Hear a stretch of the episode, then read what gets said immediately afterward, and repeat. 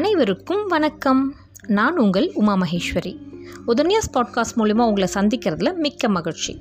நாம் கேட்டுட்ருக்கிறது எடுத்து சித்தர் திரு பாலகுமாரன் அவர்கள் எழுதிய உடையார் நாவல்.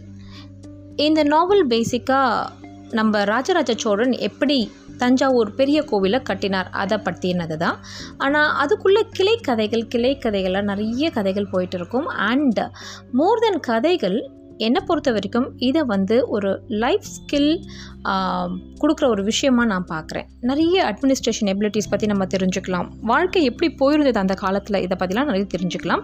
ஸோ இந்த வகையில் நம்ம ஒரு ஒரு எபிசோடாக பார்த்துட்டு வரோம். நம்ம போன முறை பார்த்தது முப்பதாவது எபிசோட் ஸோ இந்த முப்பதாவது எபிசோட் வரைக்கும் நிறைய நிறைய விஷயங்கள்லாம் நடந்துருச்சு. யார் யாரெல்லாம் இது வரைக்கும் கேட்கலையோ போய் பொறுமையாக ஒன்று ஒன்றா நீங்கள் கேட்டு பாருங்கள் பட் போன எபிசோடில் என்ன நடந்தது அப்படின்னு பார்த்தோன்னா மந்திர உச்சாடனம்னா என்ன? அது எந்த அளவுக்கு பவர்ஃபுல்லான விஷயம்? அதர்வன வேதம் என்ன சொல்லுது? அதில் இருக்கிறவங்களாம் எவ்வளோ டிசிப்ளின்டாக இருக்கணும்? இதை பற்றியெல்லாம் பார்த்தோம். அதுக்கும் மேலே பெண் பாவம் பொல்லாதது அப்படிங்கிறத ரொம்ப தெளிவாக அதில் சொல்லியிருந்தாங்க. அது மட்டும் இல்லாமல் செம்பியன் மாதேவி இப்போது அவங்கள அழைச்சிட்டு போய் ராஜராஜ சோழனுக்கு எதிராக நடக்கிற அந்த யாகம் அந்த பூஜையில் அவங்கள கலந்துக்க வைக்கணும் அப்படிங்கிறது தான் மலையனூர் சாம்பானோடைய எண்ணமாக இருக்கிறது. இதை தான் நம்ம முப்பதாவது எபிசோடில் பார்த்தோம். எண்ட் ஆஃப் த எபிசோடில் என்ன பார்த்தோம் அப்படின்னா செம்பியன் மாதேவிக்கு கனவு வருது. அந்த கனவில் ஒரு மாதிரி கண்டராதித்தரை காணும் ஒரு மாதிரி ரொம்ப சோகமாக இருக்க மாதிரி வருது. அவங்க திடுக்கிட்டு முழிக்கிறாங்க. இதோட கனவு கலைஞ்சதை நம்ம பார்த்தோம். இன்னைக்கு நம்ம முப்பத்தி ஓராவது எபிசோட்குள்ளே போகலாம் வாங்க. சோழ தேசத்தின் சூரிய வெளிச்சமான ராஜேந்திர சோழ உடையார் அவர்களுக்கு ஒற்றர் படைத்தலைவன் கடுவன்காரியின் சாஷ்டாங்க நமஸ்காரம். தேவரடியார்கள் கூட்டத்துடன் நலமே பழமர் நெறி வந்து சேர்ந்தேன். இங்கே அரசர் தேவரடியார்களை எதிர்கொள்ள வரைபடங்கள் அடங்கிய பெட்டிகள் கைமாறின. சேனாதிபதி பிரம்மராயரும் அவருடைய வேவுப்படை கூட்டமும் அரசருக்கு அருகேதான் இருக்கின்றன. அரசரை சுற்றிய மேற்காவல் படை மிக கவனமாகவும் கடினமாகவும் இருக்கின்றது. அரசரை தொலைவிலிருந்து உற்று பார்த்தால் கூட என்ன என்று கேட்கிறார்கள். அவர்கள் சொல்லும் இடத்திலிருந்து பார்க்க சொல்கிறார்கள். அரசரோடு பஞ்சவன் மாதேவியும் அவரது தோழிகளும் இருக்கிறார்கள். அவர்கள் அறியாமல் தொடர்ந்து பின்னே போய் வேவு பார்த்ததில் அரசருக்கு மெல்லியதாய் ஒரு உடல்நலக் குறைவு ஏற்பட்டதை காண முடிந்தது. வயிறு புரட்டி வாயிலெடுத்தார் எனவே பொதுமக்கள் எவரையும் சந்திக்க விடக்கூடாது. அரசரை தேரிலேற்றி தஞ்சையை நோக்கி பயணப்படுங்கள் என்று சொல்லிவிட்டார்கள். தஞ்சையில் உள்ள அரண்மனையில் மிக கவனமாய் வைக்கப் போகிறார்களாம். மெய்க்காவல் படையின் குரலே அதிகம் ஒழித்து கொண்டிருக்கிறது. தஞ்சை அரண்மன் அரண்மனையில் இருந்தபடியே கோவில் வேலைகளை அரசர் நல்ல நாள் பார்த்து துவக்கி விடுவார் என்று சொல்கிறார்கள். இதுவரை சிற்பிகளோ கல்தச்சர்களோ தஞ்சைக்கு வரவில்லை. இந்த வரைபடங்களை மன்னர் பார்த்து ஒரு முடிவுக்கு வந்த பிறகு அவர்களுக்கு ஓலை அனுப்பப்படும் என்று தெரிகிறது. யார் என்ன சொன்னாலும் எவர் எப்படி தடுத்தாலும் மன்னர் கோவில் கட்டுவதில் உறுதியாக இருக்கிறார். சோழ தேசம் முழுவதும் பரவலாக மழை பெய்திருக்கிறது. காவிரி மார்பளவு புரண்டு ஓடுகிறது. இரண்டாம் போகும் வளர்ந்து கதிர்கள் பால் பிடிக்க துவங்கிவிட்டன. கரும்பு வகையறாக்களை அதிகம் பயிர் செய்து கொண்டிருக்கிறார்கள். கால்நடைகள் பெருகி விரவி கிடக்கின்றன. மக்கள் சந்தோஷமாக பேசிக் கொண்டிருக்கிறார்கள். பிரம்மராயர் உடையாலூருக்கு பயணப்பட்டிருக்கிறார் என்பதை அவர் வீட்டிலுள்ளோர் மூலமாக அறிந்தேன். உடையாலூரில் தான் கருவூர் தேவர் அமர்ந்திருக்கிறார். கருவூர் தேவரோடு சேனாதிபதி பிரம்மராயரனின் மகன் அருண்மொழியும் உடன் இருக்கிறான் மிக ரகசியமாக அவனுக்கு ஏதோ பயிற்சி கொடுப்பதாக இங்கு பேசிக்கொள்கிறார்கள். பஞ்சவன் மாதேவியின் கொடி பட்டொலி வீசி பறக்கிறது. அரசரை அவர் கண்ணும் கருத்துமாக கவனித்துக் கொள்கிறார் அரசரின் மற்ற மனைவியர் பழையாறையிலும் தஞ்சையிலும் இருப்பதாக கேள்விப்படுகிறோம். மூதாட்டியார் செம்பியன் மாதேவியார் திருவக்கரை கோவிலில் வக்கரகாளி அம்மனுக்கு கற்றளி எழுப்பி கடும் தவம் செய்து கொண்டிருப்பதாகவும் இருமல் ஈலையால் பாதிக்கப்பட்டு அவஸ்தைப்படுவதாகவும் மருந்துகளில் குணமாகாமல் புலம்பிக் கொண்டிருப்பதாகவும் தனித்து பேசிக் கொண்டிருப்பதாகவும் இங்கு நம்மை சார்ந்த ஒரு ஒற்றன் கூறினான். உங்களுடைய ஒற்றற்படை அரசரை சுற்றிலும் தஞ்சையை சுற்றிலும் வெகு பலமாக ஊன்றப்பட்டிருக்கிறது. தஞ்சையின் அதிகாரிகளோடு பேசி பார்த்ததில் அவர்கள் அவர்களுக்கு அரசர் கோவில் கட்டுவதில் விருப்பமில்லை என்று தெரிகிறது. பகல் இரவு தூங்க முடியாமல் கூடுதல் பொறுப்புகள் வந்து சேரும் என்று சலித்துக் கொள்கிறார்கள். போர் ஒரு பழக்கமான விஷயம். துணிந்து இறங்கி சில நாழிகைகள் வேகமாக போரிட்டால் வெற்றி அல்லது வீரமரணம் என்று தெரிந்துவிடும். பிறகு வெற்றிக்கு ஏற்றபடியோ வீர மரணத்திற்கு ஏற்றபடியோ வாழ்க்கை அமைந்துவிடும். ஆனால் வருடக்கணக்கில் மெல்ல மெல்ல எழுப்ப வேண்டிய கோவிலை முதன்மையாக வைத்துக்கொண்டால் வேறு விஷயங்கள் ஏதேனும் செய்ய முடியுமா என்பது பற்றி கவலையாக இருக்கிறது என்று பேசிக்கொள்கிறார்கள் அந்தனர் குடியிருப்புகளிலும் இது பற்றிய சிறிய சலிப்பை நான் உணர்ந்தேன். இது அவசியமில்லையே அக்னி போதுமே அதைவிட உயர்ந்த விஷயம் வழிபடுவதற்கு உண்டா என்று ஒரு தலைமை அந்தனர் கேட்க மற்றவர்கள் தலையாட்டுவதை நான் நேரில் பார்த்தேன். தஞ்சையின் மூல பண்டாரம் முழுவதும் இடம் மாற்றி வேறு எங்கோ ரகசியமாக வைக்கப்பட்டதாய் ஒரு செய்தி கிடைத்தது. இது எவ்வளவு உண்மை என்று தெரியவில்லை. மூடி போட்ட பல்லக்கு வண்டிகளில் பொற்காசுகளை இடம் மாற்றியிருக்கலாம் என்று நமது ஆள் சொல்கிறான். என்னை இதுவரை யாரும் சந்தேகிக்கவில்லை. ஆனால் மிக கவனமாய் என்னை பின்தொடர்ந்து வருகிறார்கள். நான் எழுத படிக்க தெரியாத வெறும் காவலாளியாக நடித்து வருகிறேன். தொடர்ந்து மாமன்னரை பற்றி உங்களுக்கு தகவல் அனுப்புகிறேன். மாமன்னர் திருவையாறிலிருந்து தஞ்சை நோக்கி கிளம்பிவிட்டார். நான் இரண்டு நாள் இடைவெளி விட்டு பிரம்மராயரின் அசைவுகளை தெரிந்து கொண்டு பிறகு மன்னரை பின்தொடர்வேன். தஞ்சையிலிருந்து மறுபடியும் உங்களுக்கு ஓலை அனுப்புவேன். இவை என் எழுத்து. கடுவன் காரி. அவன் ஓலைகளுக்கு மஞ்சள் பூசினான். வாங்கி வைத்திருந்த பச்சை கற்பூரத்தை மேலே தடவினான்.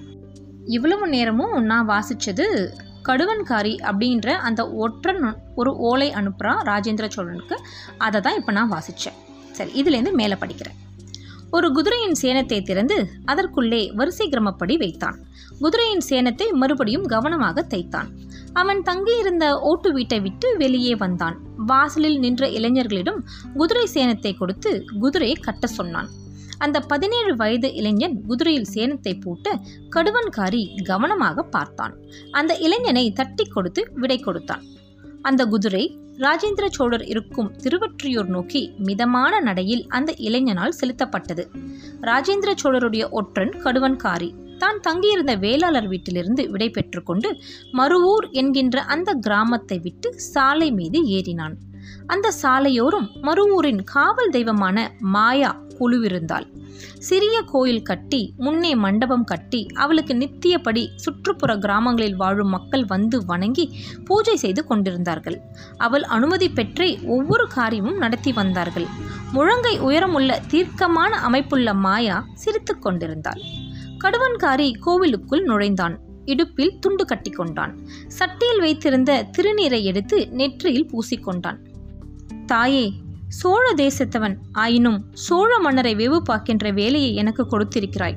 அப்பாவையும் பிள்ளையையும் என்னுடைய தலைவர்களாக தெய்வங்களாக கொண்டிருப்பினும் மகனுக்காக தந்தையை வெவு பார்க்கின்ற ஒரு இடத்தை நீ எனக்கு அளித்திருக்கிறாய். ராஜேந்திர சோழரின் வளமான எதிர்காலம் கருதி சோழ தேசத்தின் சிறப்பான எதிர்காலம் கருதி இந்த வேலையை நான் தொடர்ந்து செய்ய இருக்கிறேன். உன்னை பற்றி பல பேர் புகழ்ந்து சொல்ல கேட்டிருக்கிறேன். நீ ஒரு பிரியமுள்ள காவல் தெய்வம். பக்தர்களின் வேண்டுகோளை உடனடியாக நிறைவேற்றுகின்ற தேவதை என்று புகழக் கேட்டிருக்கிறேன். தாயே என்னால் மன்னருக்கோ மன்னரின் மகனான ராஜேந்திர சோழருக்கோ எந்த தொந்தரவும் ஏற்படாது. இயன்றவரை இந்த சோழ தேசத்திற்கு நன்மை செய்கிற ஒரு வாழ்க்கையை எனக்கு நீ தர வேண்டும்.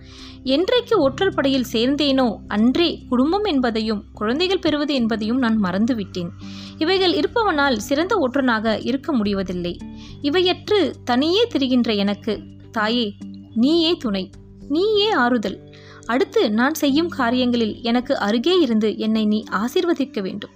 வாழ்க சோழ தேசம் வாழ்க சோழ மன்னர் ராஜராஜர் வாழ்க இளவரசர் ராஜேந்திர தேவர். அம்மா மறுவூர் மாயா நீயும் வாழ்க. நெடுஞ்சான் கிடையாக விழுந்து வணங்கினான். வாசலுக்கு வந்தான். படகோட்டி தொலைவில் மரத்தடியே நிற்பது தெரிந்தது. அவனை நோக்கி நடக்கத் துவங்கினான். தன்னை நோக்கி கடுவன்காரி வந்ததும் படகோட்டி தோப்புக்குள் நுழைந்தான். இருவரும் சற்று அமைதியான இடத்திற்கு போனதும் அருகருகே நின்று கொண்டார்கள். என்ன விஷயம்? கடுவன்காரி கேட்டான். எல்லோரிடமும் சொல்லிவிட்டேன். மொத்தம் முப்பத்தி ஆறு பேர். அனைவரும் உங்களை பார்க்க ஆசையாக இருக்கிறார்கள். கடுவன்காரியின் வினாவுக்கு படகோட்டி பதிலளித்தான். எல்லோரும் நமது ஒற்றர்கள்தானா? ஆமாம் ஐயா. சந்தேகத்திற்கு இடமில்லாமல் நமது ஒற்றர்கள்தான். வேறு எவரேனும் இடையில் புகுந்திருக்க வாய்ப்பு இருக்கிறதா? கடுவன்காரி கேட்டான். இல்லை என்று அடித்து சொல்ல என்னால் இயலாது. இப்பொழுது யார் ஒற்றர் யார் சாமானியர் யார் எவருக்கு ஒற்றர் என்பதை கண்டுபிடிப்பது மிகவும் கடினம். இருப்பினும் நமது வேலைகள் எதுவும் சோழ தேசத்திற்கு எதிராக இல்லை என்கின்ற தைரியத்தால் இந்த கூட்டத்தை கூட்டியிருக்கிறேன். தாங்கள் எப்பொழுது வருகிறீர்கள்? படகோட்டி கேட்டான். கூட்டம் எங்கே? கடுவன்காரி கேட்டான். தஞ்சையின் எல்லைப்புறத்தில் கருந்தட்டார்குடி என்றழைக்கப்படும் கம்மாளருடைய கிராம பகுதியில் என்றான் அவன். அப்படியா? பக்கத்தில் அக்ரஹாரம் ஏதேனும் இருக்கிறதா? கடுவன்காரி கேட்டான். இல்லை கருந்தட்டார்குடியை சுற்றி வேளாளர்களும் போர் வீரர்களும் இருக்கிறார்களே தவிர அந்தணர்கள் யாரும் இல்லை. எனவேதான் அந்த இடத்தை தேர்ந்தெடுத்தேன் என்றான் படகோட்டி. நல்லது அந்தணர்களை ஒருபோதும் நம்பாதே. அவர்கள் அநேகமாக பிரம்மராயரின் ஆட்களாகத்தான் இருக்கிறார்கள். பிரம்மராயரின் ஆட்கள் மன்னருடைய ஆட்கள் என்றும் சொல்வதற்கில்லை. அவர்கள் தனி வழியில் செயல்பட்டு கொண்டிருக்கிறார்கள். சில சமயம் மன்னருக்கு எதிராகவும் முடிவுகள் எடுக்கிறார்கள். எனவே நம்முடைய விஷயங்களில் அந்தணர்கள் ஒருபொழுதும் இல்லாமல் இருப்பதே நல்லது என்றான் கடுவன்காரி. நீங்கள் எப்பொழுது வரப்போகிறீர்கள்? படகோட்டி கேட்டான். இன்று இரவு கருந்தட்டார்குடியில் சந்திக்கிறேன். நீ படகை கவிழ்த்துவிட்டு முன்னதாக அங்கே போய்விடு. கடுவன்காரி படகோட்டிக்கு விடை கொடுத்தான். முப்பத்தி ஆறு ஒற்றர்கள். ராஜேந்திர சோழரால் சோழ தேசத்தையும் மாமன்னரையும் வேவு பார்க்க அனுப்பப்பட்டு வெவ்வேறு பணிகளில் ஈடுபட்டு கொண்டிருக்கிறார்கள். இன்று ஒன்று கூடி கடுவன்காரையிடம் பேசப் போகிறார்கள். என்ன நடக்கிறது திருவற்றியூரில்? ராஜேந்திர சோழரின் எண்ணம் என்ன? மாமன்னர் ராஜராஜர் கோயில் கட்டுவதை பற்றி என்ன அபிப்பிராயம் கொண்டிருக்கிறார்? தொடர்ந்து கோயில் கட்டுகின்ற ஒரு காரியம் நடக்க ஆரம்பித்தால் தஞ்சையினுடைய மாற்றங்கள் எப்படி இருக்கும்? இது சரியா தவறா என்று அடிக்குரலில் விவாதிக்கப் போகிறார்கள். இந்த விஷயத்திற்கு கருந்தட்டார்குடி எத்தனை பத்திரமாக இடம் என்று தெரியவில்லை. திருவையாறுக்கும் கருந்தட்டார்குடிக்கும் நடுவே நான்கு ஆறுகளும் மூன்று கால்வாய்களும் இருக்கின்றன. வண்டிகள் வரும் ராஜபாட்டை தவிர மற்ற எல்லா இடங்களும் பசுமையாய் கிடந்தன. நெல் வயல்களில் முழங்கால் சேறு இருந்தது. அந்த சேருதான் சோழ தேசத்தின் ஆதாரம் மக்களின் பலம் பரம்பரையின் கலாச்சாரம். ஆட்டமும் பாட்டமும் கல்வியும் கேள்வியும் இந்த விளைநிலங்களால் வளர்கின்றன. ஒற்றன் கடுவன்காரி தொலைவே நடந்து போகும் படகோட்டியை பார்த்து தனக்குள் சிரித்து கொண்டான். இத்துடன் இந்த அத்தியாயம் முப்பத்தி ஒன்று முடிவடைகிறது. இந்த அத்தியாயத்தில் ஒரு விஷயம் நல்லா புரியுது. என்னன்னு கேட்டிங்கன்னா இந்த தஞ்சையில் இருக்கிற இந்த ஒற்றர்கள் அந்த ஒற்றன் வந்து கடவுள்கிட்ட போய் வேண்டும் போது கூட எவ்வளோ அழகாக வேண்டான் என்னுடைய வேலையை செய்கிறதுக்கு எனக்கு குடும்பம் இருந்தால் குழந்தை குட்டிங்க இருந்தால் எனக்கு சரிப்பட்டு வராது. அதனால் நான் தனியாக இருக்கேன். தனியாக இருக்க எனக்கு தாயே நீ தான் துணை அப்படின்ட்டு அந்த தெய்வத்துக்கிட்ட அப்படி மனமுருகி வேண்டான் தன்னுடைய ராஜாவும் ராஜா ராஜாங்கமும் மக்களும் நல்லா இருக்கணும்னு அவங்களோட மனசில் எவ்வளோ ஒரு எண்ணம் இருக்குது அப்படிங்கிறத பார்க்கலாம். ஒற்றர்களோட ஸ்ட்ரென்த்தையும் நம்ம பார்க்க முடியுது. ஊரெல்லாம் ஒற்றர்களாக இருக்காங்க. யார் யாரை நம்புறது அப்படின்னு அவங்களுக்கே தெரியல அப்படிங்கிறாங்க. இந்த மாதிரி தான் சோழ தேசம் ஒரு காலத்தில் இருந்திருக்கு. ஸோ இவங்க என்ன மீட்டிங் பண்ண போகிறாங்க இந்த மீட்டிங்கில் என்னென்னலாம் டிஸ்கஸ் பண்ண போகிறாங்க அப்படிங்கிறத நம்ம அடுத்த எபிசோடில் பார்க்கலாம். அதுவரை உங்களிடமிருந்து நான் விடைபெறுகிறேன். நன்றி வணக்கம்.